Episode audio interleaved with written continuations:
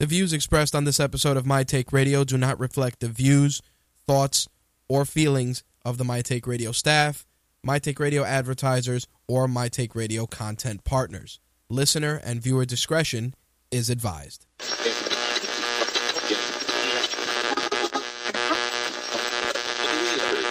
This coverage is live and uncensored, so if you have any small children present, you may want to have them leave the room.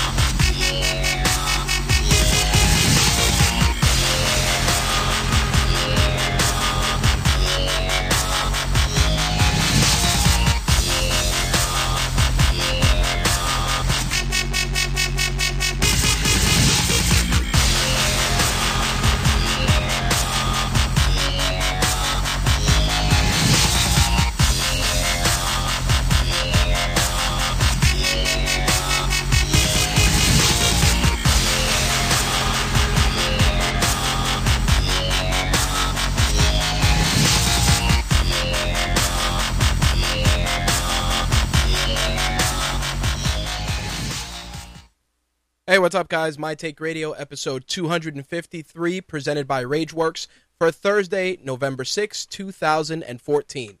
Our caller number is 347 324 3541. Again, that caller number 347 324 3541. You can also use our feedback line 347 815 0687. That's 347 815 0MTR.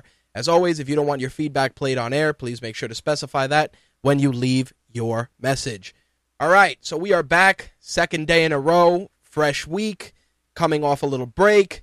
I was a little, uh, I felt a little off yesterday when I was editing the show, and um, you know, things are things are back to normal. It seems, kind of back in the swing of things. Uh, it was a pretty quiet week for mixed martial arts and pro wrestling uh, last night, but um, things are picking up. So I know that the show definitely will be picking up steam now as we get into the holiday season. So, what do we got on deck for tonight? Well, we're going to talk about a lot of gaming news. We got a ton of entertainment news.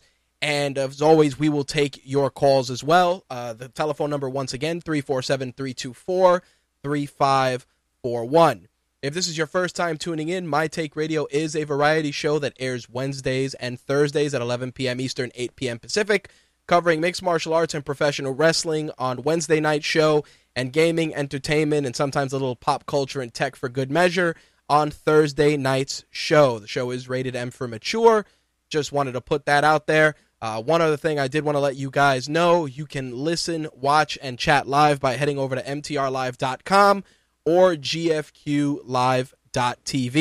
Slick just informed me that they're having uh, some video issues. The audio is good, but there is no video. Let me just send a uh, quick communique to our friends at GFQ to let them know that uh, the video is down. No video according to chat. So we'll see what happens. In any event, as you can continue listening uh, via either feed, of course, our Mixlr feed is high quality audio. We got our Blog Talk Radio feed, and of course, if video is up and running, we'll be able to use that as well. But as always, ah, thank you, Suncast. Suncast, you are the man. Uh, big shout out to Suncast. Good to see him in the chat tonight. Uh, thank him for getting the video up and running. Shout out to Suncast for that. Um, anyway, so we got all that on we got all that on deck for tonight. Uh, last night episode is already on our YouTube channel. It's uh, youtube.com forward slash my take radio TV, and it is also on the Rageworks channel as well. You can also find past episodes on mytakeradio.com and rageworks.net. All right, so before we get into tonight's topics, I wanted to talk about um, a situation that happened shortly before we took our break. Um, a lot of you guys that have tuned in on a weekly basis know that we had a lengthy discussion about Gamergate. Now, we were talking about Gamergate, and it kind of switched from Gamergate to, you know, cosplay consent etc., etc., etc. Anyway, so after that episode went online, um, it got shared in a couple of places, and I received a comment about the video on YouTube from uh, somebody, I guess, who decided to check it out.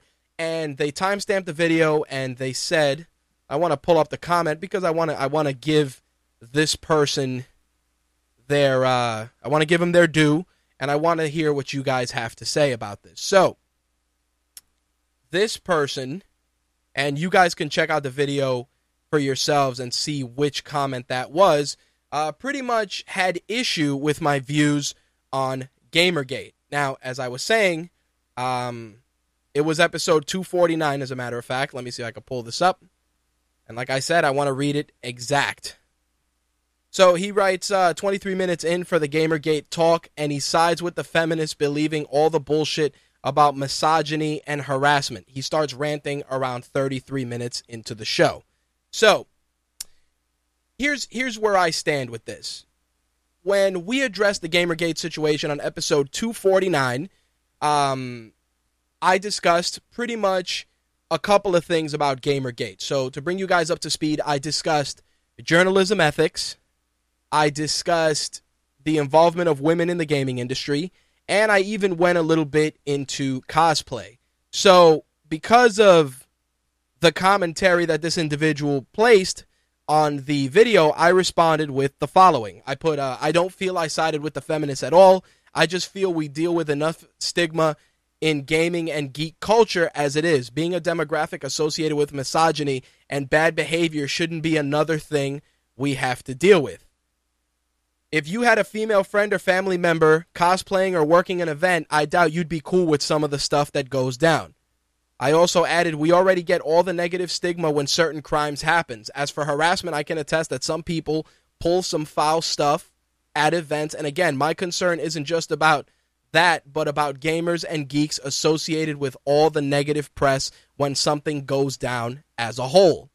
I invited this particular person to feel free to join the chat or call in. I put, uh, where do you stand on this? Feel free to share your comment, and I'll be glad to share it on air, or feel free to stop by the live show or join the chat.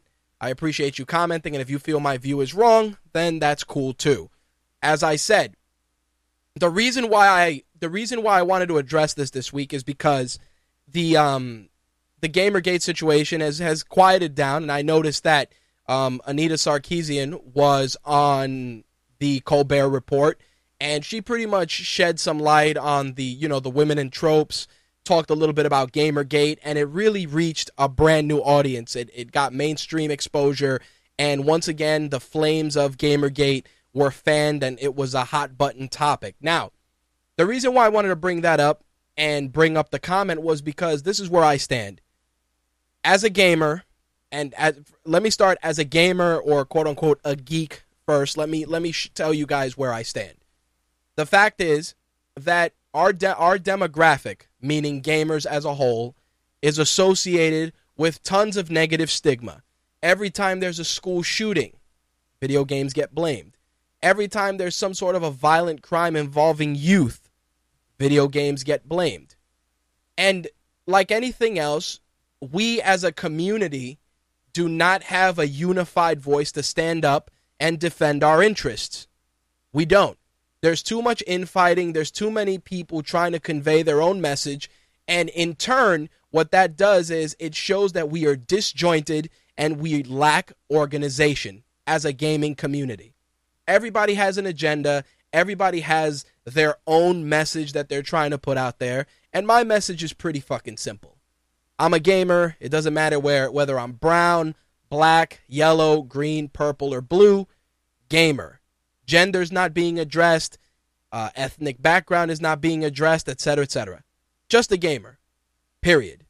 With regards to misogyny and you know attacks on women in the gaming industry, I think that we are all adults here, even those of us that are that don't have any hair on our nuts you know, we the same way you can go online and share your opinions is the same way that I can address you as an adult.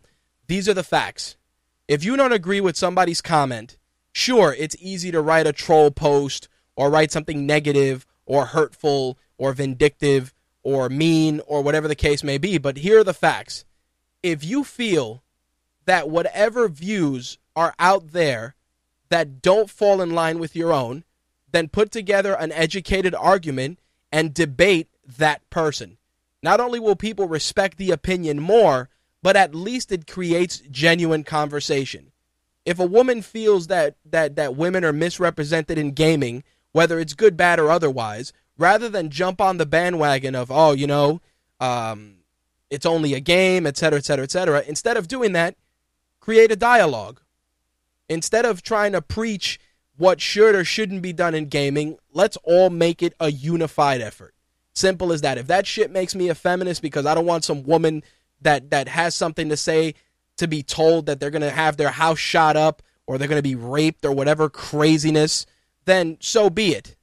Same thing goes with with what I talked about with Comic Con and any of those situations. We've seen it. Slick can attest to some of the thirst that goes on at some of these events. It's not even like I'm the only one that has seen it. Slick can vouch for it as well because Slick has worked more than enough events with me that he can attest to that. These are the facts. If if once again, if that gives me quote unquote feminist views, then fuck it. I'll embrace it because the facts are I have my two sisters, my wife, and uh, enough women in my family. And I think that if they were out there, whether it's cosplaying or trying to do something creative or trying to create something unique for people's enjoyment, and somebody said something negative, hurtful, or mean, I'd I'd have to show up at your house with a baseball bat and beat you to death. It's simple as that. At the end of the day, if again, if that quote unquote makes me a feminist or or or makes me be a proponent of the feminist agenda, fuck it. Honestly, it's not about feminism, it's about realism. Simple as that. If if the gaming community wants to be taken seriously, then create a unified voice. There's plenty of gaming personalities out there that you can reach out to and they can become an advocate for our interests. It's not me or any of the other individuals that are out there, but other people that are higher up the, the totem pole that can really make a difference. It's very easy for all of us to get pissed off when politicians talk poorly about the gaming community. It's very easy. But all we do is get mad. All we do is get mad. Instead of being mad about it, let's do something about it. Plain and simple.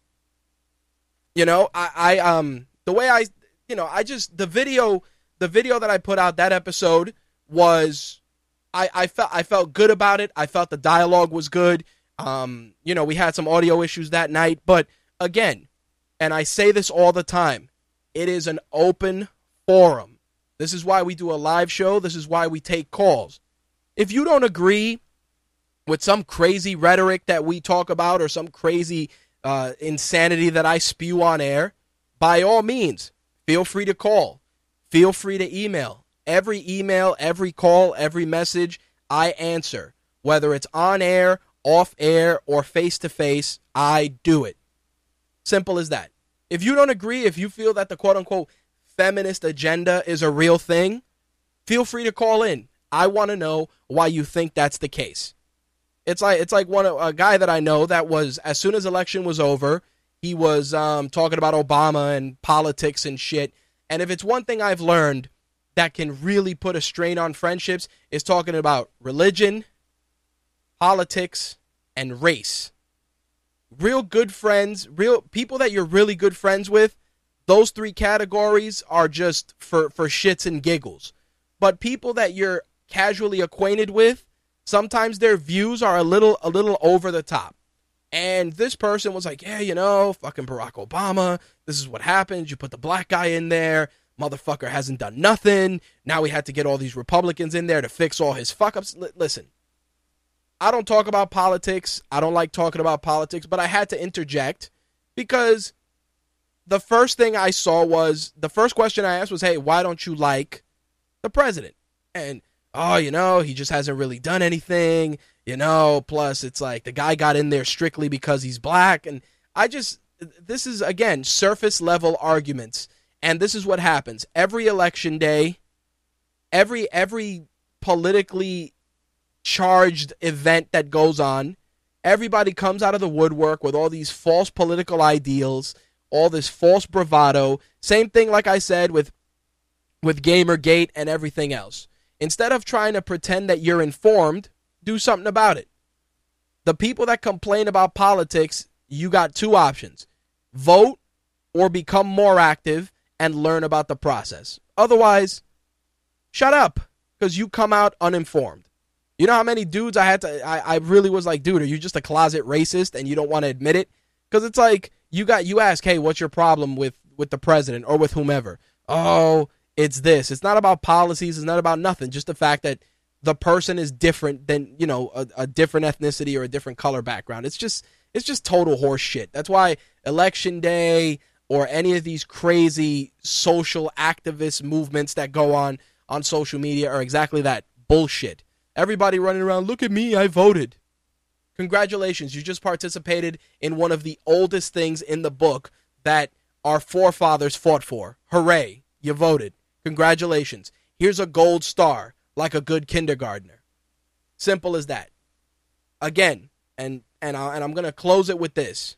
Everything we talk about on air, good, bad, or otherwise, is always open to discussion. Just because the show is called My Take Radio, it's my take on shit. Doesn't have to be something that you guys agree with. And hell, I'd love to hear what you guys got to say about it.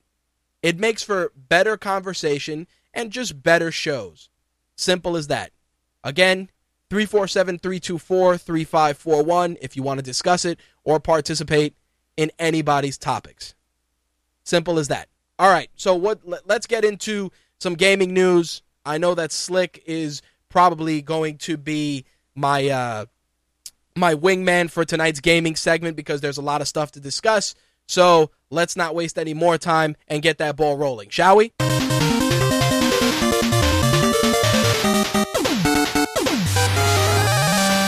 All right, so let me uh, click over and see if Slick is ready to rock and roll. Mr. Slick. What's up, man? Not too much, my friend. We got a lot of stuff on deck, and um, I figured you're going to want to share your opinions on it. So I want to open things up with um, a company that, uh, well, uh, not a company, but a game that was recently announced that is doing something that I haven't seen in quite some time. All their DLC that is post launch is going to be completely and utterly free. That game is The Witcher 3 Wild Hunt. It's going to have 16 post launch DLC packs when it releases on February 24th and any DLC that drops starting February 25th. Now, obviously, The Witcher, we've been seeing assets about this game uh, on and off, and it looks like an incredibly promising title. But the big elephant in the room, the thing that jumped out was the fact that they made sure to acknowledge that all 16 post launch DLC packs are 100% free. Thoughts? That's awesome. I think that, you know, uh, too, too, too often, especially with some of the larger titles, we are seeing a lot of reliance on DLC. A big offender of that was Call of Duty, which recently dropped, which, from what I've heard, has a $49 season pass. From what I've heard, because I've heard conflicting. Fuck out of here. Exactly. I've heard conflicting reports about it being $49 and it gets you all this alleged stuff. And it raises the question, and, and, and I've kind of posed it before, but do you feel that developers are getting more and more lax with regards to game completion under the guise of releasing that content as DLC? Absolutely. And to make a $49 season pass, I'm trying to pull it up right now just to check. Actually, I here's here's what you get. Pre-orders for the season pass cost $50. They include 4 DLC map packs, early access to bonus DLC weapons, and a bonus multiplayer map called Atlas Gorge, which will be available at launch. Obviously, you know, Call of Duty came out this past Tuesday on PlayStation 4, Xbox One, PS3, Xbox 360, and of course, PC. But once again, 49, well, 49.99, 50 bucks for DLC. Mind you, you already paid $60 for the investment. That's insane.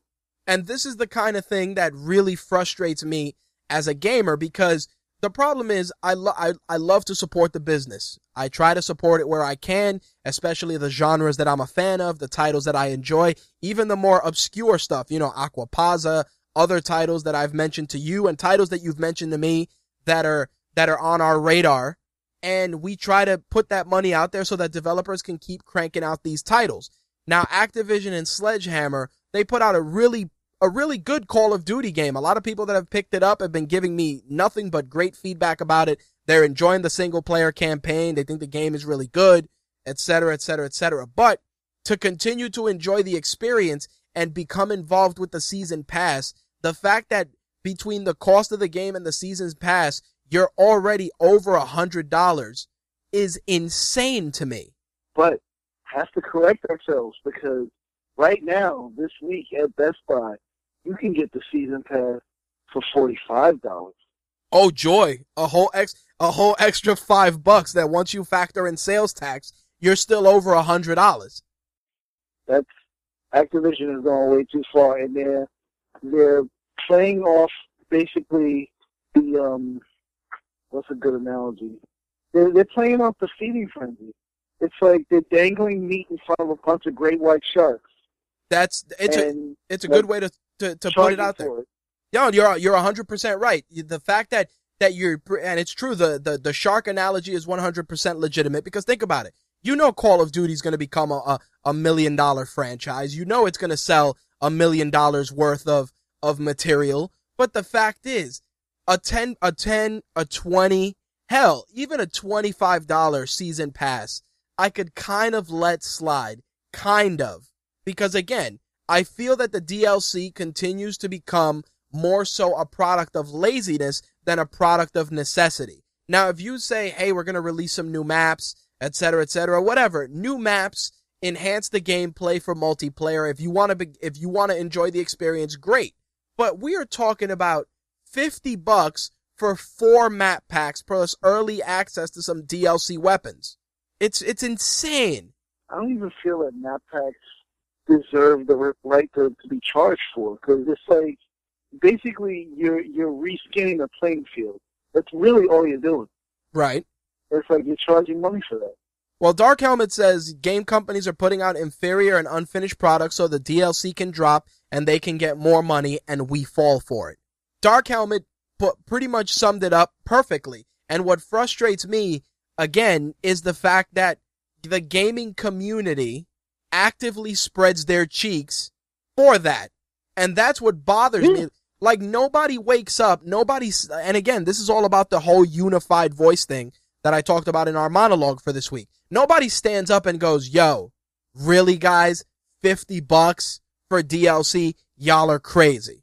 No, Instead, it's, oh, I bought the game. Let me buy this DLC. Or, hey, you pre-ordered the game. Would you like to pre-order the DLC as well? It's an extra five bucks. And before you know it, you just spent a hundred dollars on a game that for a fact I can attest will be probably half price in, I don't know, three weeks. But they won't put a sale on the on the season pass. Of course not. Of course not. And here's here's a kicker. Here's here's one thing that's insane. For those of you that are on the fence about picking up any of the new releases, hold out until Sunday when Target unleashes their buy two get one free special right before Thanksgiving. You know, just in case you wanted to hold out a little more till Black Friday, you can buy two games and get one free starting Sunday. It's ridiculous. And as like a, a counterpoint, let me just bring up another game that isn't out yet, but technically also is Grand Theft Auto Five. Yes. Now, over the you know the year and change that it's been out on PlayStation 3 and Xbox 360, you know I've given it both praise and criticism. Absolutely. Because you know there've been issues with rampant hacking and everything, and correct. Just the fact that Rockstar has not made good all, all the promises they made to to the the um the fans and even the fact that you know the the new release coming out in a lot of ways is a slap in the face to the the people that you know made the game great because they're gonna lose out on a lot of the features unless they get the new version. Yep. But the bottom line is the game costs fifty nine ninety nine, and you know now it costs whatever it costs now. Right. There's been consistent downloadable content for the game that has been, you know, coming out over the year. The game released like a month after it came out. Well, not even a month, like a few weeks after it came out, the online version, which That's right. technically is another game. Right. And you got all of that for the grand price of zero. Right. And it's and it's All a great counterpoint. is- it's more than map packs.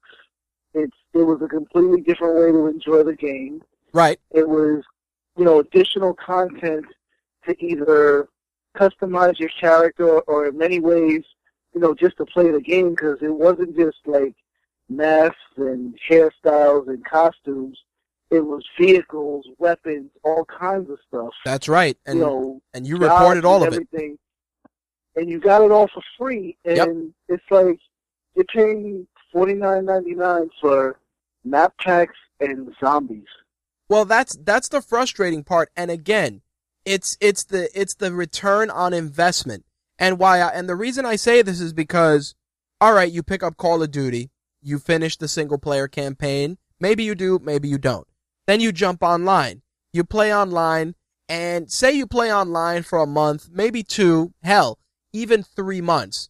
But I'm sorry to say, with the amount of titles coming out between now and December, the the return on investment on a hundred dollars of product between sixty for the game, hundred and ten if you want to get really accurate, sixty for the game, fifty for the DLC, and your quote unquote return on investment. Do you really think that everybody's going to be sitting there playing these games and these map packs aggressive as aggressively as when the game first launched? I, I absolutely do not think that is the case. Sure, it will extend the game's shelf life, but I guarantee you, November, October or November 2015, there will be another Call of Duty. You know? Simple as that. There's gonna be another one. The only people that are going to be hardcore playing it for that long are really the people that pretty much only play Call of Duty. Or the people that play it competitively. That's it. If you're making money off of Call of Duty, then more power to you. But other than that, I mean, I'm not trying to down the game, but I, you know, I've tried it, and to me, playing the maps gets old really quick. Well, for me, I don't mind Call of Duty. I like the single player campaigns. I usually play them first. Sometimes I play online once or twice, but it's not something I go out of the way to do because I like the single player campaigns. And what, what, what, what, again, the thing in my opinion that's incredibly troublesome is the fact that, and this goes back to a conversation I had a few days ago with a colleague of mine about sneakers. When we were growing up, the most expensive pair of sneakers may have run you a hundred bucks. a 125 bucks. And companies little by little started, oh, we're going to drop a pair of sneakers for 150. Everybody bought them. Oh, let's drop another pair for 175. Everybody bought them. Let's drop another pair for 185, 195. Everybody bought them. Let's drop them a, pair of sneakers 200, two and a quarter, 235, 245. People still bought them. And the reason is because the sheep are still out there. And that's what happens. You know, companies like Activision, EA, other companies, they go, all right, let's put the game out. Let's put out DLC, uh, season pass for 10 bucks. Sells. 20 bucks. Sells. 25. Sells. Do I hear 30? Sells. Hey, let's try 50 and see what happens. That is exactly what's happening. And the gaming community is not being aggressive enough in calling them out on it. Not being aggressive at all. Nope. They're standing online the day before to get the shit. Yep. Well, correction. They're online getting the game and then they're they're being they're being enticed with the DLC because of all the additional bonus stuff that you're getting. I really I really would like to see a, a, a, tally of how many people genuinely bought the game and the season pass. I would love to see those metrics. I'd love to see it because it is it Well, is I'm sure when Go ahead. I'm sure when Activision announces their sales for Advanced Warfare, they're not going to say it's this much in the the actual game and this much in season passes. It's like, Nope. We made this much money. That's correct. We sold this many copies. Hundred percent right. Well, it, it's one of those things, and I and I wanted to open up with that because I wanted to really inform people that there is $50 DLCs out there. It's not a joke. It's not a rumor. It's not fluff. You looked it up yourself and you saw 50 bucks. 50. The cost of a full game for season pass. That's insane. There you go. So, switching from our friends at Activision over to the crew at EA, EA announced that the Star Wars Battlefront game will be arriving in during the 2015 holiday season. Of course, this also falls in line with the next Star Wars film, which will be hitting theaters December 18th, 2015. Oh, how convenient. Mm. It's ridiculous. But but Well, smart marketing. I can't be mad at them for that because that only makes sense. Yep, it only makes sense because remember when Spider-Man came out right before the movie came out? Exactly. It's smart marketing. On the flip side, those of you that were looking forward to Battlefield Hardline are going to have to wait till March 17th if you're in the US or March 19th if you're in Europe. Originally, the game was scheduled to be released this month, but it got pushed into 2015. Obviously, they're doing this to ensure that the servers and the game itself are stable. After the beta that was released in June, Visceral and EA realized that they had to make a significant amount of improvements in order to avoid a lot of the situations that occurred when Battlefield 4 came out. This game, Battlefield Hardline, will be released on PC, PS3, PS4, Xbox 360, and Xbox One. Plus, of course, the game is available for pre-order at most retailers plus EA's Origin digital service. I don't understand how games come out and the online system for it isn't ready. Like to this day, Drive Club still doesn't work online. Well, you And go ahead. It seems that Sony's completely given up on giving the, the, the PlayStation Plus members that so-called free version they were going to release. Dude, if you want to hear about the struggle, just ask anybody that plays NBA 2K about servers for that game. Anybody that plays NBA 2K will tell you that their servers are shit. Wow. Anybody that's playing NBA 2K15 or that has played NBA 2K15 and, and is in the chat or listening, share your experiences. Everybody says the same thing. Yo, the servers are always down. There's never any games available, et cetera, et cetera, et cetera. So the whole, hey, this game is out. You would think that the servers, uh, the servers would be functional argument is 100% full of holes because clearly for a game that's as established as NBA 2K with such a such a huge fan base, and it's not like 2K is a shitty company, should definitely have their fucking servers in line, don't you think? Just a bit. Exactly. Well, for those of you that are fans of the Destiny game, there is a brand new expansion for Destiny called Destiny Expansion 1, The Dark Below. The add-on will be released December 9th, so if you have put Destiny on the side, get ready to blow the dust off of it and put it back into your console. This new expansion will feature new weapons, armor, and gear, including legendary and exotic items. Also, the light level cap has been raised to 32 and five additional bounty slots have been added. Plus, you're going to get new story quests and missions, plus a brand new cooperative strike.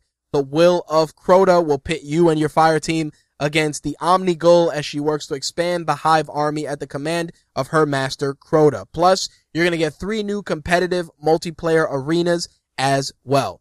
Now, PlayStation platforms will get access to this exclusive cooperative strike, The Undying Mind, first, along with other timed exclusives throughout 2015. The Dark Below can be bought by itself for $19.99 or as part of the Destiny expansion pass for $34.99. The pass includes expansion 1 and expansion 2 for obviously PS4, PS3, Xbox One, and Xbox 360. Ladies and gentlemen, welcome to the console equivalent of Warcraft. Pretty much. For a second, I thought you were talking about Warcraft. It- it- there, you have it. You wanted this game. The game is is you know everybody has their their their love and their hate relationship with the game. Here you go. Get ready for some for some expansion packs and some some other additions to continue to increase the shelf life of this game. I'll be honest. You're gonna do all that. I don't want to see a Destiny sequel till at least 2016. Seriously. I don't even want to hear I don't even want to hear a rumbling of Destiny 2 until at least 2016 because you're releasing a $35 expansion pass plus a $60 game, once again, got almost $100. And it, again, it's the same type of game. So There Not- you have it. not you know, it's a different different storyline and everything, but it's always been, you know like these first person shooters. Well, the thing that, I have never think that- been able to understand like the just the um why people go crazy for them. I mean, well, no matter what you what you try to throw in it, it's the same game over and over again. the the first person shooter aspects don't bother me. What's crazy is the the the logic that hey, here's this game, here are these expansions. We're going to use the, the the PC strategy of selling expansions to, for the core game. Okay, great. But once again, you're going to do that and the the value of the game just went from a $60 title to a $100 title to maybe a little bit more if you release a second or third, a third or a fourth expansion pack. So before it's all said and done, a $60 game may cost you a 150 bucks. And you're not going to bat an eyelash because you're thinking, oh, you know, it's enhancing the gameplay, blah, blah, blah, blah, blah. But you just realize that you just dropped that much money on a game. Now, PC gamers will say, hey, you know, this is, this is, this is the norm for us. It is, but if you're a PC gamer, you're not getting expansion packs for some of your games one year after the other. Because think about Warcraft. How long has it been since World of Warcraft came out? How many expansion packs have been released? We're not getting them every year. Yeah, there's one coming out, I think, this month or next month. Yeah, I Draenor, I remember think. last one came out. Right. I remember one with like Kung Fu Panda and shit. What what amounted to Kung That's, Fu Panda? I think was the last one, and that was a couple of years ago. Right. And then the next one, Mortis just put in the chat, comes out November 13th.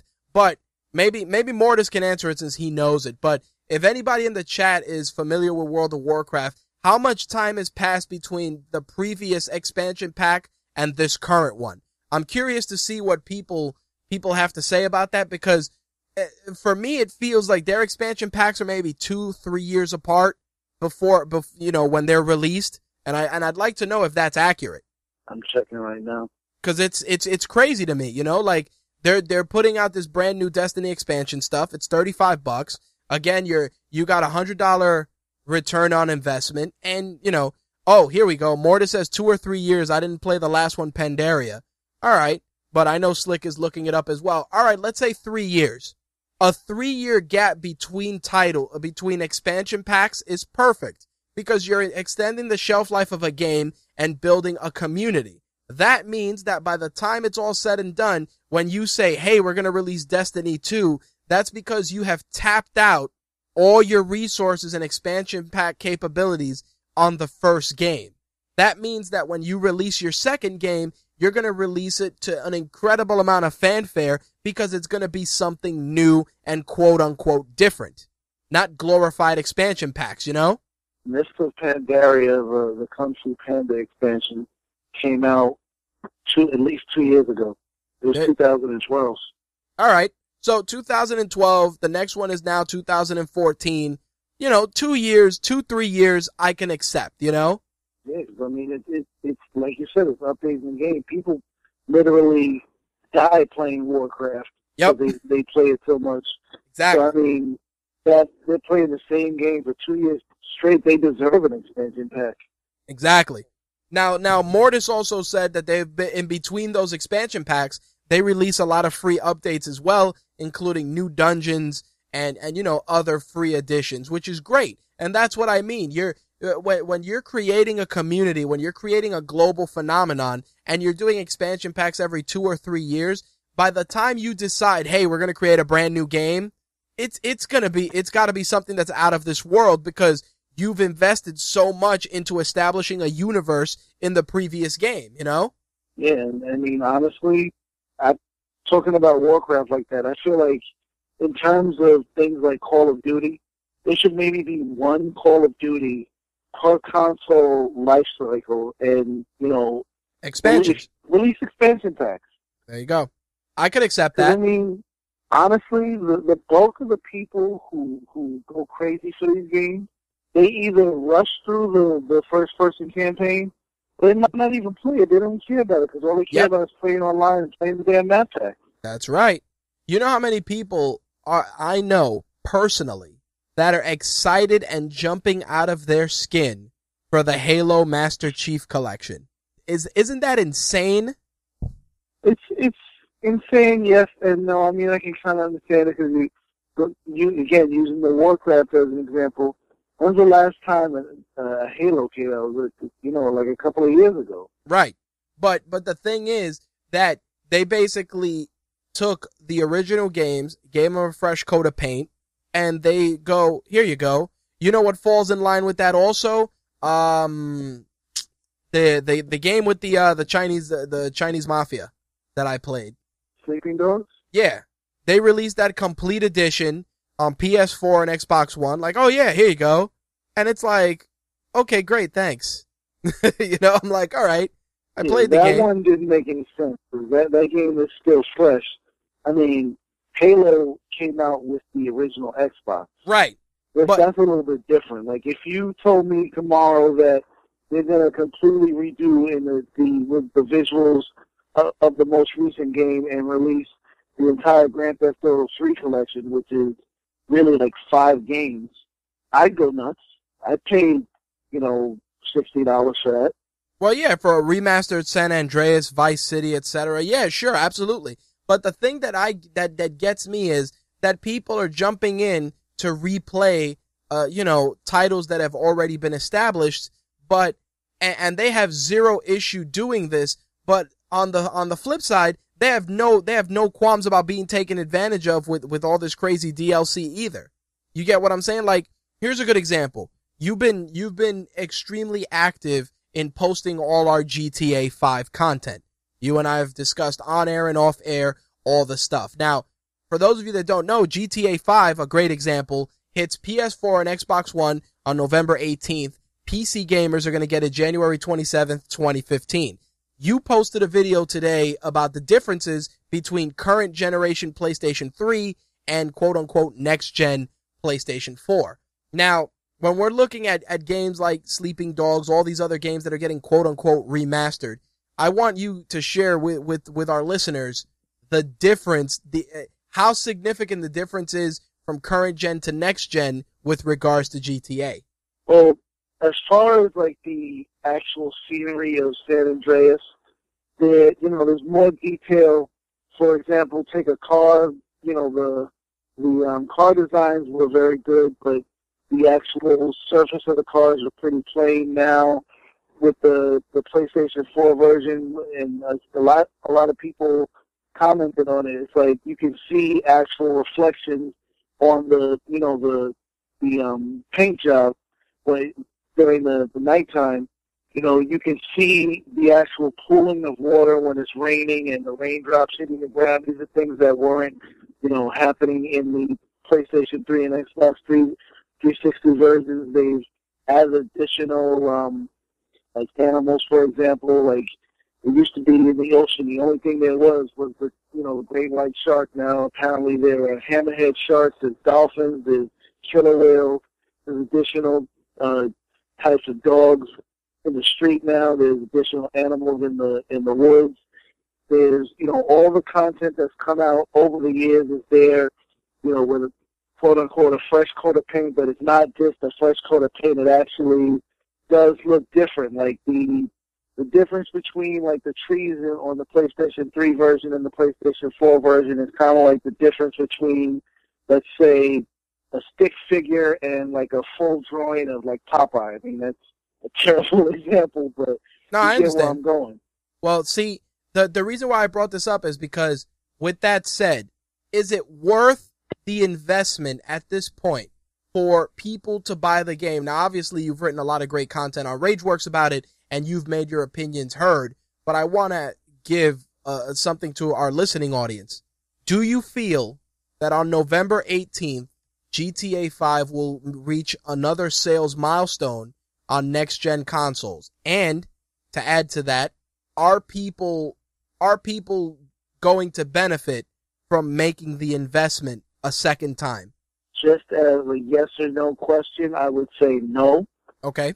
sadly, but I, I have to put an asterisk on that and say it really depends Okay. because, you know, as much as the game has sold, There are people who have never played Grand Theft Auto 5. Right. Those people should absolutely go out and buy the game on November 18th, or you know, if they're waiting for PC, January 27, 2015. They absolutely should get the game Right. and have no problem paying the sixty dollars because it will be worth it for them. Correct. Okay. For the people who bought the game on on the PlayStation 3 or the Xbox 360, it will depend. It depends on a couple of things like how many people do you know that will be playing on the same console as you or on PC? You know, how many people will be getting the game? How many? What community will you have? Okay. Because if your your actual community is still on the last gen consoles, you will not be able to play with them anymore unless you still have your copy. And while Rockstar is putting in a very strong effort because they're releasing information every day leading up to this release about, you know, what's going on with the new version. They're putting in a very strong effort to get get people hyped Okay. Literally, they're, hyping up the game. They're not doing, in my opinion, enough to entice the little, like I like I said before. I've used this this um, phrase. The people that made the game great. They're not doing enough to make those people run out and get the game. There needs to be some kind of trade-in offer, and and I don't mean the fact that they can bring their online character to the new game Okay. to the new console or to the PC. There needs to be something. If I want to trade in my Grand Theft Auto 3 disc for a PlayStation 3, I should be able to get it on PlayStation 4, or Xbox, or on PC for at least, I would say at least $15 off. Okay. Because paying $60 for a game that I already paid $60 for, when for all intents and purposes, with everything they're adding in, because they are adding in new features, the first person mode, I've heard a lot of people that are very excited about it, but Yep. honestly, it's while it gives you a different way to experience the game, it is not changing the game. It's still, as far as if you're playing story mode, they're playing as the same three guys. They're not adding any new characters. Take so notes, it's, folks. It's gonna so it's gonna start the same. It's gonna go through the story the same. It's gonna end the same way. There you have it. So you know, it, it's it's it literally is the same game.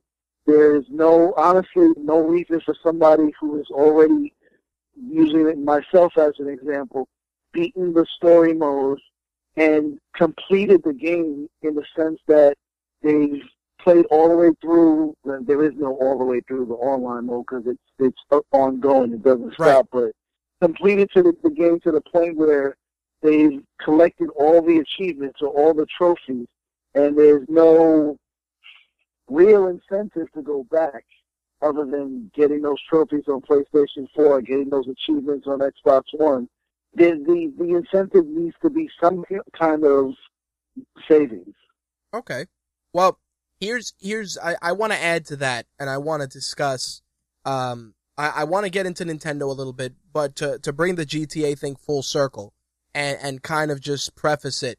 This holiday season, those that haven't made the jump to PS4 or Xbox One at this time, is there enough of an incentive to make the jump now versus when both consoles launched? For me personally, I feel there is a, there is a benefit now because there is a, a, a solid enough there is a solid library that uh, allows you to to really get some really awesome experiences from each individual console but a lot of people feel that the 360 and PS3 still got still got some weapons to bring to the table do you do you agree with that do you think that it's worth making the jump now this holiday season or are people better suited to wait till after the holidays and maybe wait for some more titles I feel that it's worth it more so for the, believe it or not, I'm saying this, more so for the Xbox One than for the PlayStation 4. wow What I mean by that, I'm not putting more value on one console over the other. right I feel feel that it's worth buying either one of them if they have the games that you want. The reason why I say the Xbox One over the PlayStation 4 is because Microsoft is notorious, and they throughout this year you're seeing it. They are not going to continue supporting the 360 the way Sony is going to continue supporting the PlayStation 3. And Okay. I, I, I said it to somebody earlier today. Think about the PlayStation 2. The PlayStation 3 right now is eight years old. When they were announcing the PlayStation 3, they said it's going to have a 10-year life cycle, which means it's got two years left. Right. And that doesn't mean that it's going to stop, you know, supporting it after 2016. Nope. But Because it's living out that 10-year console life cycle, despite, despite the fact that in 2006, nobody thought it was going to make it 10 years with the, the problems that it had. It's making it 10 years, and it's going to go longer than that. well, dude. The last PlayStation 2 game released last year. Well, here's here's a here's a gag, and and and longtime listeners of the show will appreciate that. How many times did we talk about NPD numbers and the PlayStation 2 was still selling units? Exactly. How long, dude? if it was still in stores, if it was still in stores, it'd still be selling. Yep, there you have it. So to to switch gears a little bit, one a game that you spoke very highly of, Watch Dogs, has a pretty nice milestone. It has sold more than nine million copies to date. It is it made about five hundred and forty million dollars in retail sales. The game originally sold four million copies in its first week of release. Now it's at nine million units. It looks it right now. All signs point to it passing the 10 million unit sales mark by the end of 2014. I guarantee you that Black Friday will have a big factor in that number. How do you feel about that, especially because you were you were one of the many people that was really excited for that game? Well, what I think might have an even bigger impact on that than Black Friday is the week before, because the week before it launches for the Wii U. Right. And while the Wii U may not have the largest install base, there's a lot of people that own it, and you know they will pick up Watch Dogs. I agree. But that's crazy, dude. 10 million units before the year is out. And I think it'll definitely hit it too. I do as well. Well- I mean, you, you you asked me how I feel about you know, is it the time to pick up these new consoles? I mean, this year has been huge for gaming. Just this month. Yep. I'm just looking at the list of games that come out this month. There's so many titles coming out for all the consoles. I mean, there's a ton of games coming out for PS4 and Xbox One. There's a ton of games coming out for PS3. And looking down the list, there's not too many games coming out for Xbox 360. There are some, but they're all multi-platform games coming out for other consoles. And there's a ton of games coming out for PS3. There's a ton of games coming out for Wii U and for 3DS. Like I said, the only console that's really not getting too much love is the Xbox 360.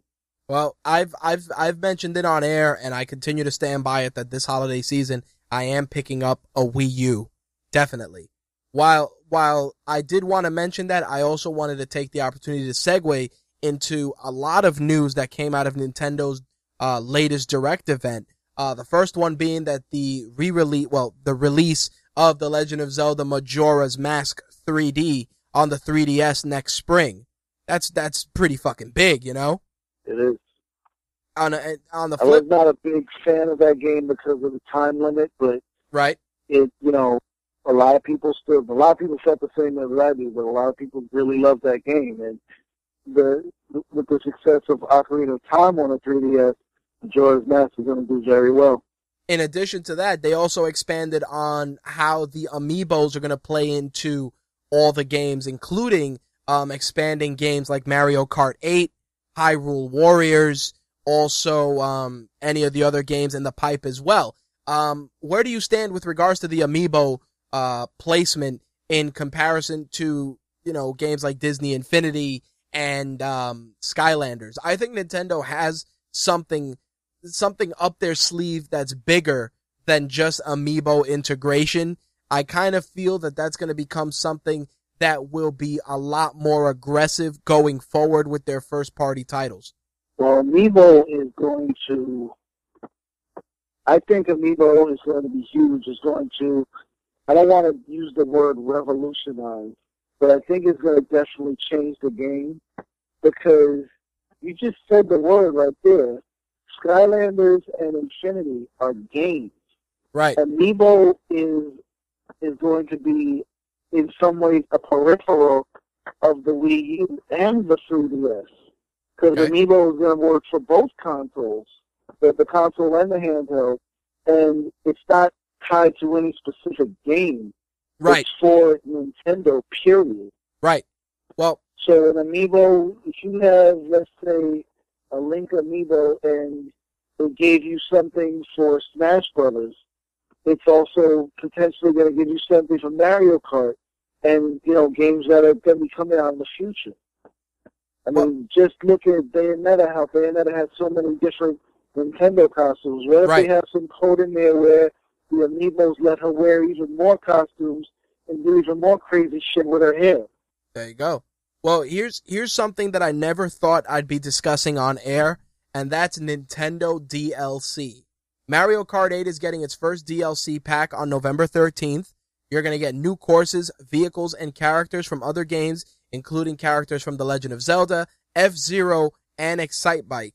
Of course, gamers can download uh, the in the DLC from the in-game menu or from the Nintendo eShop on the Wii U. With that said, um, it's pretty big, dude. That that Mario, well, Mario Kart, Nintendo DLC is actually making uh mainstream news stories now. That's pretty. That's pretty solid for Nintendo, considering how much we were, you know, we were forced to shit on it over the last couple of months. Does it cost anything? From what I hear, uh, I'm not sure. I'd have to. I'd have to find out. I mean, I know obviously the amiibos are going to cost something, but the DLC, the first wave, I think might be free. I'd have to check for sure. If they start producing DLC for their major titles, and let's say they make it a dollar ninety nine, or let's say they make it free, they they will make a killing. Just Dude, from the fact that I'd pay five bucks for DLC on Mario Kart. Five bucks. but that's what that's exactly what I'm saying. Nintendo needs to be very smart about it. Right. Worry about you know charging for amiibos. Make the DLC either extremely cheap or free, because you're gonna you're gonna make a killing with amiibos. Just looking at how Skylanders and and um, Infinity are selling. Granted, you don't have Frozen characters. You don't have Guardians of the Galaxy.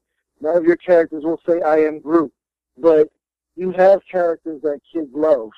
You That have is true. characters like Mario. You have characters like Sonic. Right. And you know, next year you're going to be introducing a whole new generation to Star Fox. I'm sure that you know, as much as people will probably hate him, there'll be a lot of kids who like Slippy. Yep. I mean, there's amiibos right there that will, you know, it's going to be just like the the old meme. It prints money. Well, to to to preface that a little bit more, well, correction, to add to that, um, they actually discussed a lot of enhancements that players can look forward to with amiibo integration. In Super Smash Bros. Wii U, for instance, um, you're gonna get obviously character enhancements with uh, Mario Kart 8, Hyrule Warriors, Captain Toad's Treasure Tracker, Kirby and the Rainbow Curse, Yoshi's Woolly World, and Mario Party 10 in 2015 you're going to be able to get incre- incredible benefits and enhanced gameplay options when you jump into the Amiibo universe. In Mario Kart 8, for example, if you use a Mario, Luigi, Peach, Yoshi, uh, Donkey Kong, or any of the other Amiibo figures on the Wii U controller, you're going to get a Mii racing suit themed to that particular Amiibo character. Players' Mii characters can wear the, these detailed suits when racing in the games in Hyrule Warriors, if you use a Link amiibo, it's going to give players a special spinner weapon that they can use in that game. Additionally, every Smash Bros. amiibo series figure will get additional materials, weapons, or rupees for the game. Now, of course, the first wave of figures, which is going to be Mario, Link, and Samus, will hit stores on November 21st, the same day that Super Smash Bros. for the Wii U comes out, and then the second set of figures, conveniently enough, hits stores in December. So very, very aggressive uh, stance, and not only that, but they're giving people incentive by adding amiibo enhancements to games that have already been on the market. If you could have any right now, if you, I know you, you don't have a Wii U yet, but you, you, you've confirmed to the, the masses that you will. If you could have five amiibos right now, which ones would they be? It would probably be Bowser, Mario, Donkey Kong, uh, Star Fox, Samus, and probably Kirby. Okay. And a Wario. I like Wario, so I would, I would, I would, I would definitely get a Wario amiibo if I could. Bowser, Bowser would be my number one because Bowser's one of my one of my favorite characters. Nobody should be shocked Yes, about this. Nobody should be shocked. You like the asshole. Yeah, I know. Force of habit. But um, one game, one game that was on my radar, and I've talked about this numerous times on air, um, was discussed a little, a little bit more during the direct event, and that was Splatoon, which was the four-on-four online multiplayer shooter, which also, of course, has a single-player mode. It's gonna have uh, squids versus octopus, um, and it's it's gonna be hitting the Wii U in the second quarter of 2015. Um, definitely really hyped for the game. I like the concept. Um, it goes back to what we talked about a couple of episodes back about games like, you know, Sega Strikers and some of the Mario themed sports games. It looks very childish, but it also looks like with a, with a good group of people, it would be a very, very fun game. Yeah, I mean it's. I I don't want to give a game that I don't care about too much too much shine, but it's a it's a family friendly Call of Duty. that's, that's a good way to put it. Well, I'll tell you this, uh, Wii U fans are also going to get a little RPG love as Xenoblade Chronicles X, uh, comes out from Monolith Soft. So they're going to get a little RPG action. That's going to be hitting exclusively the Wii U in 2015. So it's going to be a bigger world than Xenoblade Chronicles on the Wii. And, um, obviously you're to get a ton of RPG missions and, uh, very, very extensive first player, uh, story mode campaign. Now, the thing that, that I, I liked about the news about this is that we don't hear too much about RPG games on, on consoles like the Wii U. And I think that's, that's a very big void that Nintendo's trying to fill very quickly. Well, I'm glad that you know they're, they're doing that because I grew up on playing RPGs on Nintendo consoles, and Right. I really wish they'd bring back things like ActRaiser. I mean, I wish they could get, you know, I know they're kind of in bed with Sony right now, but I wish they could get something going with Square Enix again because they, I mean, they even when they just had like the the uh, Crystal Chronicle games and stuff, but you know, getting some kind of Final Fantasy back on the Wii U, I think, is very important. You know what would be what would be interesting on the Wii U with the tablet, like a Final Fantasy Tactics style game. Yes, it would, especially with Amiibos. Right.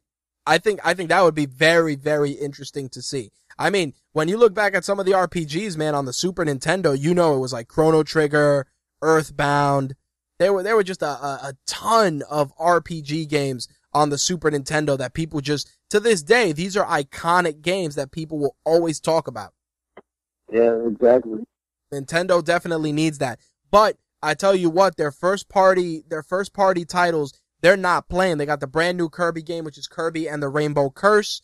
That's going to be out in February 2015. And then another game, which looks completely silly, but I definitely can see myself playing it for hours. Captain Toad Treasure Tracker hits, uh, Wii U consoles on December 5th. What was that? That game was incredible. That and I, it might be the same title, but the Kirby game where Kirby's entirely made out of yarn, Yep. That, I, I, believe, like, I, I don't entire want to, game looks like that. no, no, no, go ahead, go ahead. No, I'm saying like that entire game. It, it looks like it's not even digital. It looks like it's just made out of yarn. Yeah, that game actually does And look pretty cool. I tell you what though, the other thing that which really which really looked promising, and I know people that own a 3DS are going to jump on this, is the Ultimate NES Remix.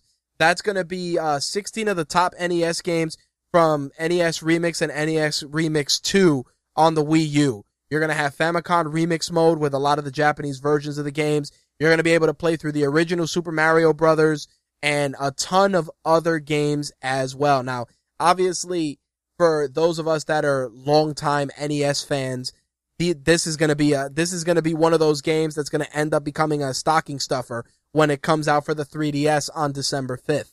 Looks incredibly promising. Also, Persona Q Edition is arriving on the, uh, the Persona Q Edition Nintendo 3DS XL, will be released on November 25th to celebrate the launch of the RPG Persona Q Shadow of the Labyrinth. So once again, a another variant on the 3DS XL. This goes with the Nintendo themed variant that I've seen and numerous other variants, which always get the markup on eBay. Uh, where do you stand on that? It's going to have a suggested retail price of 199. Um, of course, the Persona Q Shadow of Labyrinth game will be sold separately. Well, the new 3DS XL kind of pisses me off just because you know I'm not going to run out and buy another 3DS Right. unless um, magically my current one breaks, which It could happen. mind, but I, I'm not going to break my 3DS just to get a new one with two two um Two analog sticks. controllers. I mean, the fact that it has the two analog sticks is great, and I mean, I think for again people who don't have a 3DS, it's going to be the, the the handheld to buy, and um, the one thing that even though barely anybody really plays the Vita anymore, that Nintendo start thinking about doing that Sony does so well is the the whole cross-buy option. Yeah, I agree. Like there, there are games that are on both Wii U and and the 3DS. Like for example, the Nintendo Remix, and they need to start doing that cross-buy option. I agree. I agree 100%. I mean, we're, we're reaching a stage where you're trying to create a synergy between handheld and home consoles. And that's something that Sony has done a great job with. And I think if Nintendo were smart, they would jump on that immediately. I'm surprised they haven't. I mean, Nintendo's very good at you know giving customers like extra value in their games and stuff. And I'm surprised that they weren't the first company to come out with that. Yeah, I'm shocked, man, because you would think that as as long as as as powerful and as long and as long of a life cycle as Nintendo's had with their 3DS and you know their various handhelds, you would expect that that would be a no-brainer at this point. Yeah, man. So Especially now that the um the the online is is um is synced between the Wii U and the 3DS. Right. Well, I wanted to, um, before we wrap things up, Mortis posed a very interesting question, and I personally can't answer it, but I think Slick might. He writes, I have the special edition Fire Emblem 3DS. If I were to get a bigger 3DS and upgrade, is there a way to transfer my Fire Emblem game over since it's not on a cartridge? Yeah, it should be because your your 3DS you have a um a card in it, and they there is a system where if you get a new 3DS, it lets you transfer your system information. There you have it, Mortis. So you transfer your system information, and you should be able to just put your your um, SD card in the new 3DS, which should have your game saved. All right. Well, there you have it. The only thing I wanted to close out with um, is some what the fuck gaming news, something that we haven't had in a while, and you'll appreciate this. The legendary Duke Nukem 3D is going to be released on the PS3 and the Vita. Uh, Devolver Digital will be bringing over the game's Megaton edition, which is already out on the PC. It includes Duke 3D Atomic Edition, plus all three officially licensed expansion packs.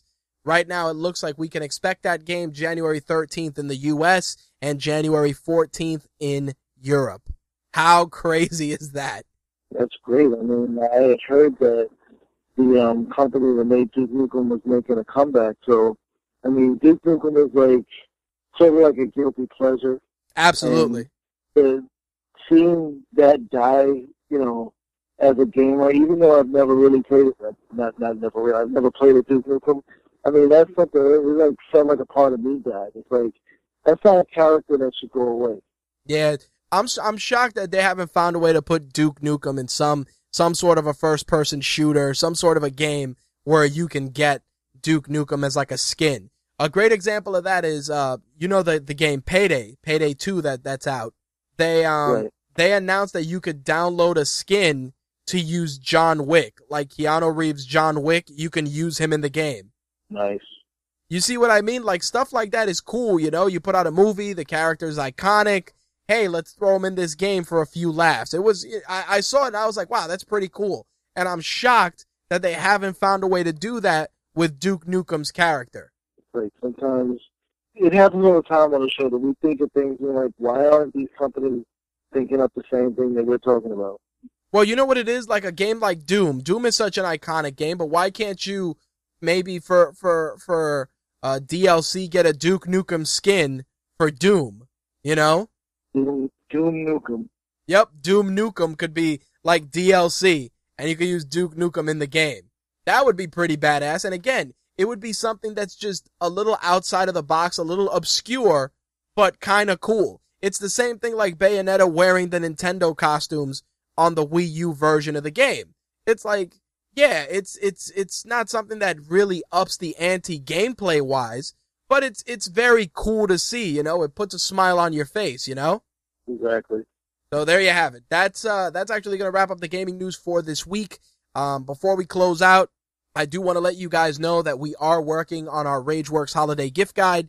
So if you have any ideas or anything that's on your radar that you think we should include, feel free to reach out to me, Slick, or the rest of the MTR crew, either via social media or Facebook, Google Plus, Twitter, etc., and let us know. And who knows, maybe your choice may end up in our holiday gift guide. I know for a fact that my holiday is going to probably see a Wii U and um, I'm getting myself an early Christmas present as Amazon has the um, Transformers box set with the Grimlock statue for twenty nine ninety nine. So I will be picking that up probably tomorrow. you knew I had to do it, man. That hundred that hundred plus price tag that it was that they had it for was too was too rich for my blood. But dude, thirty bucks sold. Um, it was too rich for everyone's blood because we dropped it down to thirty dollars because nobody bought it.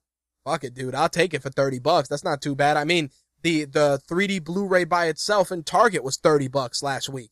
So well, it shouldn't be more than that to start with. There, there you go. So there you have it, guys. That's uh that's what's on our radar in the gaming world. Be on the lookout for our holiday gift guide. We're gonna try and put one out for gamers, uh, toy collectors, comic fans, uh, MMA fans, and of course wrestling fans. And it will have content from all of us at RageWorks and My Take Radio. Anything else you want to add? Mm, nah. There you I'm have good. it. All right, buddy. Thank you for the assist. All right, man. Talk to you later. All right, brother. Peace. Peace.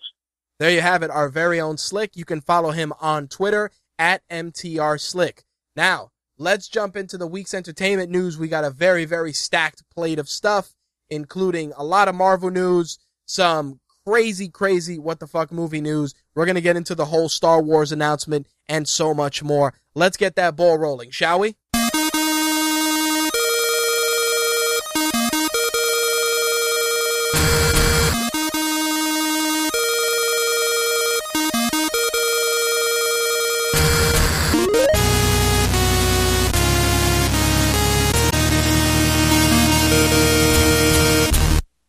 Right about now, I'd be giving you guys a promo code for our friends at Superhero Stuff, but I have not received the November promo code from them as of yet. But once I do, of course, I will share it with you guys. All right, so let's get the ball rolling with the first bit of entertainment news for the week. Um, this originally was going to kind of fall under the what the fuck movie news category, but uh, given that we had discussed it a couple of weeks back, and I really didn't think it would pick up steam right away, I guess I was wrong. So, a couple of weeks back, we discussed the possibility that Mark Wahlberg was going to be working on a brand new film adaptation of the Six Million Dollar Man. Of course, this was the story of Steve Austin, who suffered an accident and was modified with bionic implants, and he became a government operative. Now, when you heard about this originally, we, like I said, it was all rumors and speculation. Well, it's no longer rumor and it's no longer speculation, as Mark Wahlberg and Lone Survivor director Peter Berg will be directing the $6 billion man. Obviously, of course, given the current economy, $6 million is not what they're going for, but $6 billion is. Now, originally, like I said, this film was stuck in development limbo for years as numerous directors, actors, and various other Hollywood personalities were tied to the project, but it looks like we are officially moving forward with it with Mark Wahlberg in the role of Steve Austin with Peter Berg. After their work on Lone Survivor, I kind of want to give the movie a shot because I think that Peter Berg's work with Lone Survivor was amazing. And I'm curious to see what kind of a turn they go for with a film such as The Six Million Dollar Man. Uh, the film is going to be uh, scheduled for release probably in 2016. Mark Wahlberg currently is going to be seen in The Gambler, which I'm going to be putting out a trailer for this weekend. He's also going to star in a brand new comedy called Daddy's Home alongside Will Ferrell, who, of course, was his co star in The Other Guys. All right, so let's talk about Star Wars Episode 7, which officially has a title now known as Star Wars Episode 7 The Force Awakens. Of course, of course, the uh, teaser image was released via the Star Wars Twitter account. There were a lot of jokes online about it, about how terrible the title was. Um, a lot of people also felt that Anthony Daniels, who portrays C3PO, was full of shit when he said that this particular Star Wars film will be better than The Empire Strikes Back. Um, definitely a lot of negative uh, feedback from a lot of Star Wars fans, not only for the title, but also for Anthony Daniels' statement. Now, I'll be honest when I tell you that for me to be upset about a title of a film that doesn't even have a trailer yet is pretty fucking petty. That's just me. I know there's some really, really, really, really super hardcore Star Wars fans that would definitely argue that. But for me personally, there's no trailer. We only got a bit of casting. We don't know who's playing who. We don't really have a legitimate plot synopsis. I don't really see the issue with the title, The Force Awakens. Yes, because at the end of the day, you know, we don't know how they're going to expand the mythology after the events of Return of the Jedi. I really, I really don't know. I mean, they're they're obviously going to take have the film take place. I believe it's 20 years in the future, but a lot could have happened in 20 years. So the fact that it's being called The Force Awakens clearly means that at some point the presence of the Jedi was not as strong as it was before. I mean, you know, don't I again, I understand being jaded, I understand being upset or maybe thinking that the title is stupid, but you haven't even seen a trailer yet to make that assessment. Seriously. You could have called it, you know, Star Wars Episode 7 Jar Jar Binks Strikes Back. And if the trailer was awesome, then people wouldn't complain. You know, oh, look, it's Jar Jar Binks. Fuck it. Which, by the way, if you want to make any, if you want to redeem Jar Jar Binks, you should make that motherfucker a Sith and just have him killing people with a lightsaber. Then people wouldn't hate him as much because at least he'd be somewhat cool. But um, you know, maybe have have him become a Sith. Uh, his his master cuts out his tongue and he doesn't speak something like that. At least then you could take a character that everybody pretty much hated and at least do something cool with him because honestly, you keep Jar Jar Binks in all the original films and you kill an awesome character like Darth Maul. you know, it's it's it's one of those things where for for me as a, as a fan of the Star Wars films, it always tripped me out because I felt that with Darth Maul's character, we didn't really get to learn a lot about him. Obviously, you can pick up the Dark Horse comics uh, relating to his origins and learn more. But I just felt that the film did not flesh out his character enough to kill him off so quickly. But again, that's my take on it. I digress. But Star Wars Episode 7 The Force Awakens, um, as I said, no trailer, no complaints. Until until I see a trailer, I will reserve judgment. So, couple of weeks back we were we were joking about Christian Bale playing Steve Jobs. Well, it looks like Christian Bale is no longer going to be involved. It looks like now Michael Fassbender will be assuming the role of Steve Jobs for this brand new film. Um, also, according to Variety, Seth Rogen will be playing Apple co-founder Steve Wozniak. This is the Danny Boyle directed uh, Steve Jobs biopic. Um, it, it looks promising. I think having Seth Rogen pro- play a guy like Steve Wozniak will work. I think that that Rogen and Christian Bale would have had great chemistry, but Michael Fassbender's a tremendous actor. I'm just curious to see how you're gonna transform him into somebody as iconic as Steve Jobs. Because I'll be honest, even though Ashton Kutcher's Steve Jobs film wasn't great, at least the transformation was pretty was pretty solid. I don't know how you're going to be able to pull that off with somebody as suave as Michael Fassbender, but I will reserve, reserve judgment for the time being. On the DC side of things, um, of course, we all know that Gal Gadot will be playing Wonder Woman in Batman vs. Superman, and she was originally um, linked to possibly having a role in the remake of Ben Hur.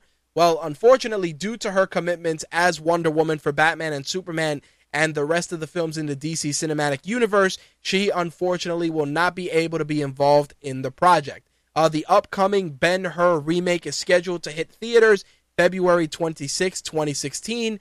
Um, really not sure how I feel about that. I'm always weird with those iconic films like Ben Hur, uh, The Ten Commandments, films like that, because those films it's very hard to replicate that same that same presence that those films had back in the day. I mean, you look at a film like The Ten Commandments, religious connotations aside, um, there there really was just an amazing amount of talent in that film. Uh, Edward G. Robinson, um, you know, Charlton Heston, Yul Brynner, just a, a who's who of great actors. And to to recapture that, you're really going to have to create something incredibly iconic. The same thing applies with Ben Hur. I'm taking a wait and see approach with that because again, you're telling the story of Moses now in Exodus, and you pretty much have whitewashed that that entire film, and that's uh, that's not something I personally am too happy with. But uh, that's a film I definitely will reserve judgment on because I saw I saw the Noah film, and um, it definitely wasn't good. As as much as I like Russell Crowe, the movie itself just left a lot to be desired. There you have it. Uh, anyway, let's switch gears. Let's talk some box office totals. Um, Jake Gyllenhaal's Nightcrawler surprisingly came in at number one, earning $10.9 million, followed by Ouija at number two, also earning um, $10.9 million, but that had a $35 million total. Uh, Fury came in at number three. Gone Girl came in at number four. The Book of Life was number five. John Wick was number six. St. Vincent was seven. Alexander and the Terrible, Horrible, No Good, Very Bad Day came in at number eight. The Judge was number nine. And Dracula Untold rounded things out with $2.9 million in the number 10 slot. Of course, we all know that we got Big Hero 6 hitting theaters and Interstellar as well. I've heard great things about both films. I am going to try and get out this weekend to see Big Hero 6. Yes, I'm going to suck it up and go see a Disney Kids flick in the theater. I'm sure there will be countless children running around, but I like the concept. I like the the character designs, and of course the Marvel influence definitely suckered me in as well. Plus, you know, I like I like the Baymax character. He looks really cool. So, uh, yeah, Big Hero Six. You may be seeing a review for that on RageWorks.net over the weekend. We'll see what happens. Of course, I will keep you guys posted. All right, so if you guys remember, they had done uh, the film Now You See Me came out a while back, and while originally the concept did not look incredibly promising, the movie proved to not only be very well done, but incredibly enjoyable. It almost had an Ocean's Eleven vibe to it, with a who's who of casting that was involved. Well, it should it should come as no shock that we are going to get a Now You See Me 2, which is going to have a a bunch of, of actors joining, of course, the existing cast. Uh, one in particular, Daniel Radcliffe, will be involved. Also, um, will be Lizzy Caplan joining the cast. Of course, this includes returning characters Jesse Eisenberg, uh, Michael Caine, Mark Ruffalo, Woody Harrelson, Isla Fisher, Dave Franco, and of course, Morgan Freeman. The sequel to Now You See Me will be hitting theaters June 10th, 2016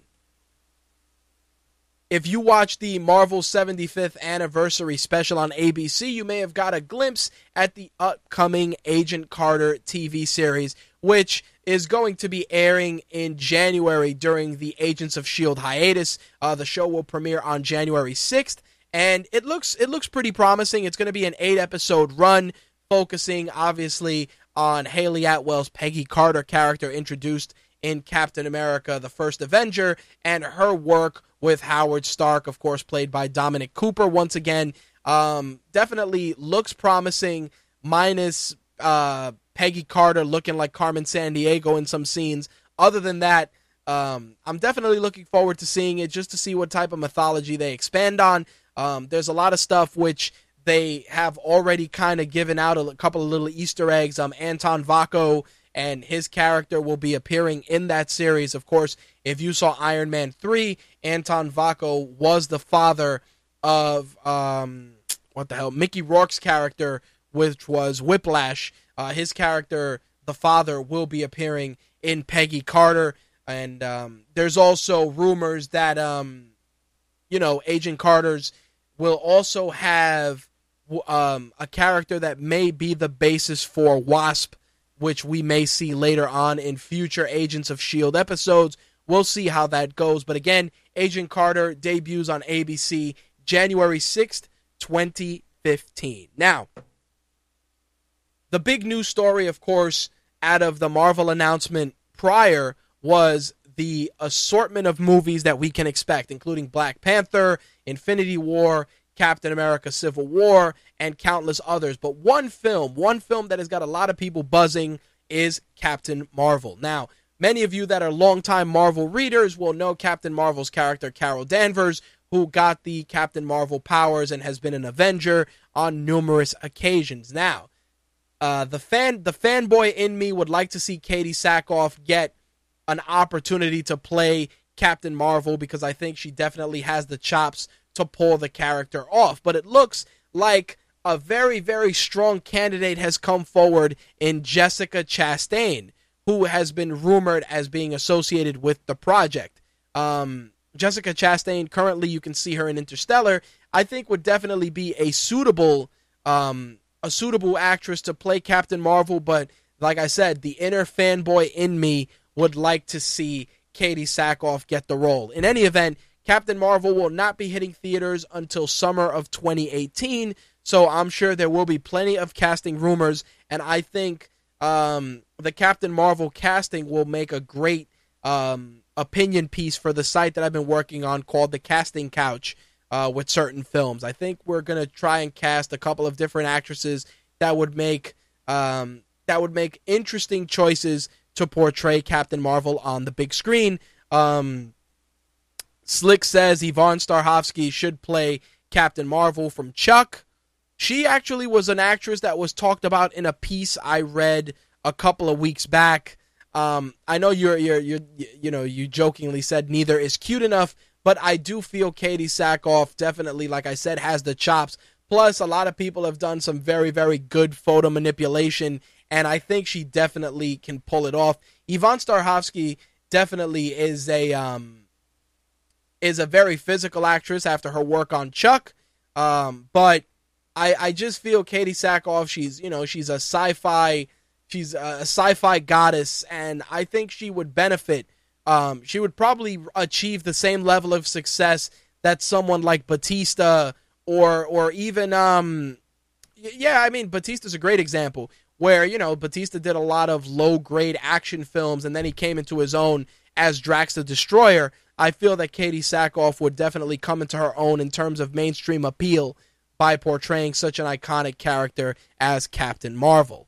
Um, we'll see what the deal is with that. Again, Captain Marvel does not hit screens until summer 2018, but again, I will definitely add a couple of my choices to the casting couch feature that I am working on. All right, so I, I kind of want to talk a little about uh, a little bit about the top selling Blu-rays for the week of November second, just because X Men: Days of Future Past continues to kick ass in the top spot. It is now the third week in a row that Bryan Singer's um, sci-fi blockbuster has been in the top spot. The film itself grossed $746 million worldwide. On top of his est- estimated $200 million budget, it currently has a Blu ray market share of 46%. The top 10 selling Blu rays are all very, very heavy special effects laden films, um, including X Men Days of Future Past, Transformers Age of Extinction, uh, The Edge of Tomorrow, Captain America and the Winter Soldier, just to name a few. Also on that list, Mr. Peabody and Sherman, Deliver Us from Evil, which was a very, very solid horror flick, um, Earth to Echo, um, Sleeping Beauty, America, Imagine the World Without Her, the, and The Purge, Anarchy are just to name a few. Now, again, if you are looking for showpieces for your home theater, definitely pick up X Men Days of Future Past, which has an incredible transfer. Also, Transformers Age of Extinction if you want to test your soundtrack and home theater capabilities, and definitely Captain America and the Winter Soldier. If you want to test um, color vibrance, the Sleeping Beauty transfer from Disney is incredibly well done. Very, very bright, vibrant pictures. If you got a 240 hertz TV or even a TV that up converts to 4K, I cannot stress enough. If you're looking for a showpiece, definitely give that Sleeping Beauty flick a pickup if you're also a Disney fan as well. On the 3D side of things, Captain America and the Winter Soldier 3D was okay. Not something that I would necessarily pick up in 3D unless it was on sale. Um, I will say that Age of Extinction, Transformers Age of Extinction 3D, is definitely a better pickup, as is Edge of Tomorrow as well. Both solid pickups if you're in the market for some 3D flicks. Now, last bit of movie news to close things out. A couple of weeks back, we talked about the reboot of the Transporter franchise. I've been actually watching the Transporter TV series on TNT. It pains me to say that it is not that great. Uh, considering that originally the Transporter series was supposed to air on Cinemax, which I'm, which of course um, is one of the reasons why so much of the cursing and sex scenes are cut out. But in any event, they will be doing a Transporter reboot, which is scheduled to start in Mar- in March of 2015. It's going to be called the Transporter Legacy. So there you have it. If you are a fan of the Transporter series, we are going to see a brand new interpretation hit screens on March 6th. Uh, now, uh, correction. It's not March 6th was the original release date. They have now moved it to June 19th. Uh, my notes were a little incomplete. So make a note of that if you are a fan of the Transporter series, that it is moving from March 6th to June 19th. Now, to wrap things up, I have to say that they have released a final trailer for the Hobbit trilogy, and it continues to impress every time. I mean, uh, the Hobbit films, especially in high def, uh, continue to just be incredibly impressive. The only thing that bothers me is the um, they don't release the films with the 48 frame transfer. But again, that's just something that I would like to see. But in any event, um, the Desolation of Smaug got an extended edition, which came out. Um, a lot of people are saying good things about it. I haven't checked it out yet, but it's definitely on my radar. As I said earlier, Black Friday's around the corner. We're going to try and share some of our picks with regards to Blu-ray and entertainment pickups in the coming weeks for our RageWorks holiday gift guide. I will I will be honest when I say that you will see some of the titles I mentioned: X Men: Days of Future Past, uh, Age of Extinction, Captain America, the um, the Avengers box set, which got dropped in price, and a couple of other films you will see there as well. As always, if you want to share a film that you would like to see in our gift guide or any of our other or any of our other gift guides that will be coming out in the coming weeks, please feel free to reach out mtrhost at mytakeradio.com or hit us up on any of our social media accounts as well.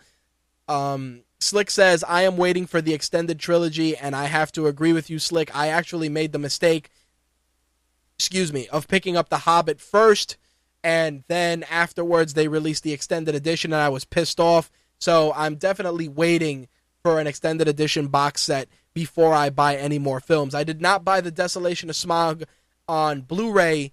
I actually ended up seeing it as a Redbox rental just because, like like you said, it's it's worth just waiting for the extended edition. All right, guys. So there you have it. My Take Radio will be at the Engadget Expand event. We will be covering that on RageWorks.net. So if you want to keep up with it and see some of the latest and greatest technology on display, make sure to follow us on Twitter at Rage underscore Works. Also on Instagram, I will be posting pictures. That account is RageWorks underscore Rich. All right, that's going to wrap up the show for this week. On behalf of myself, Slick, Quark, Blade, and the rest of the MTR family, I will see you guys next Wednesday at 11 p.m. Eastern, 8 p.m. Pacific. As always, keep up with My Take Radio on Twitter at My Take Radio. Become a fan on Facebook. Add us to your circles on Google Plus, or follow our boards on Pinterest. If you did not get to catch a video version of this show, you can find it on the My Take Radio YouTube channel mytakeradio.com forward slash mytakeradio TV.